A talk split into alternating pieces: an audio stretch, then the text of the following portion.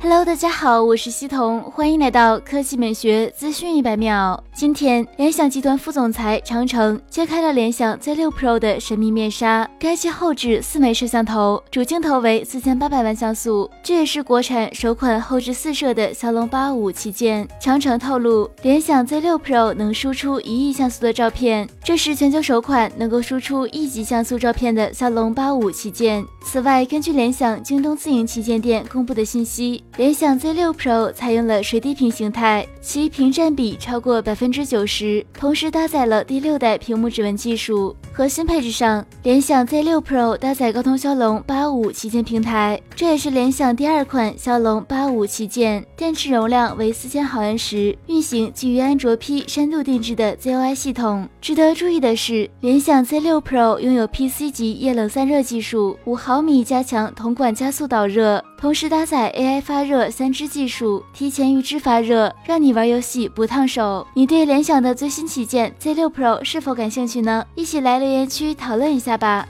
好了，以上就是本期科技美学资讯一百秒的全部内容，我们明天再见。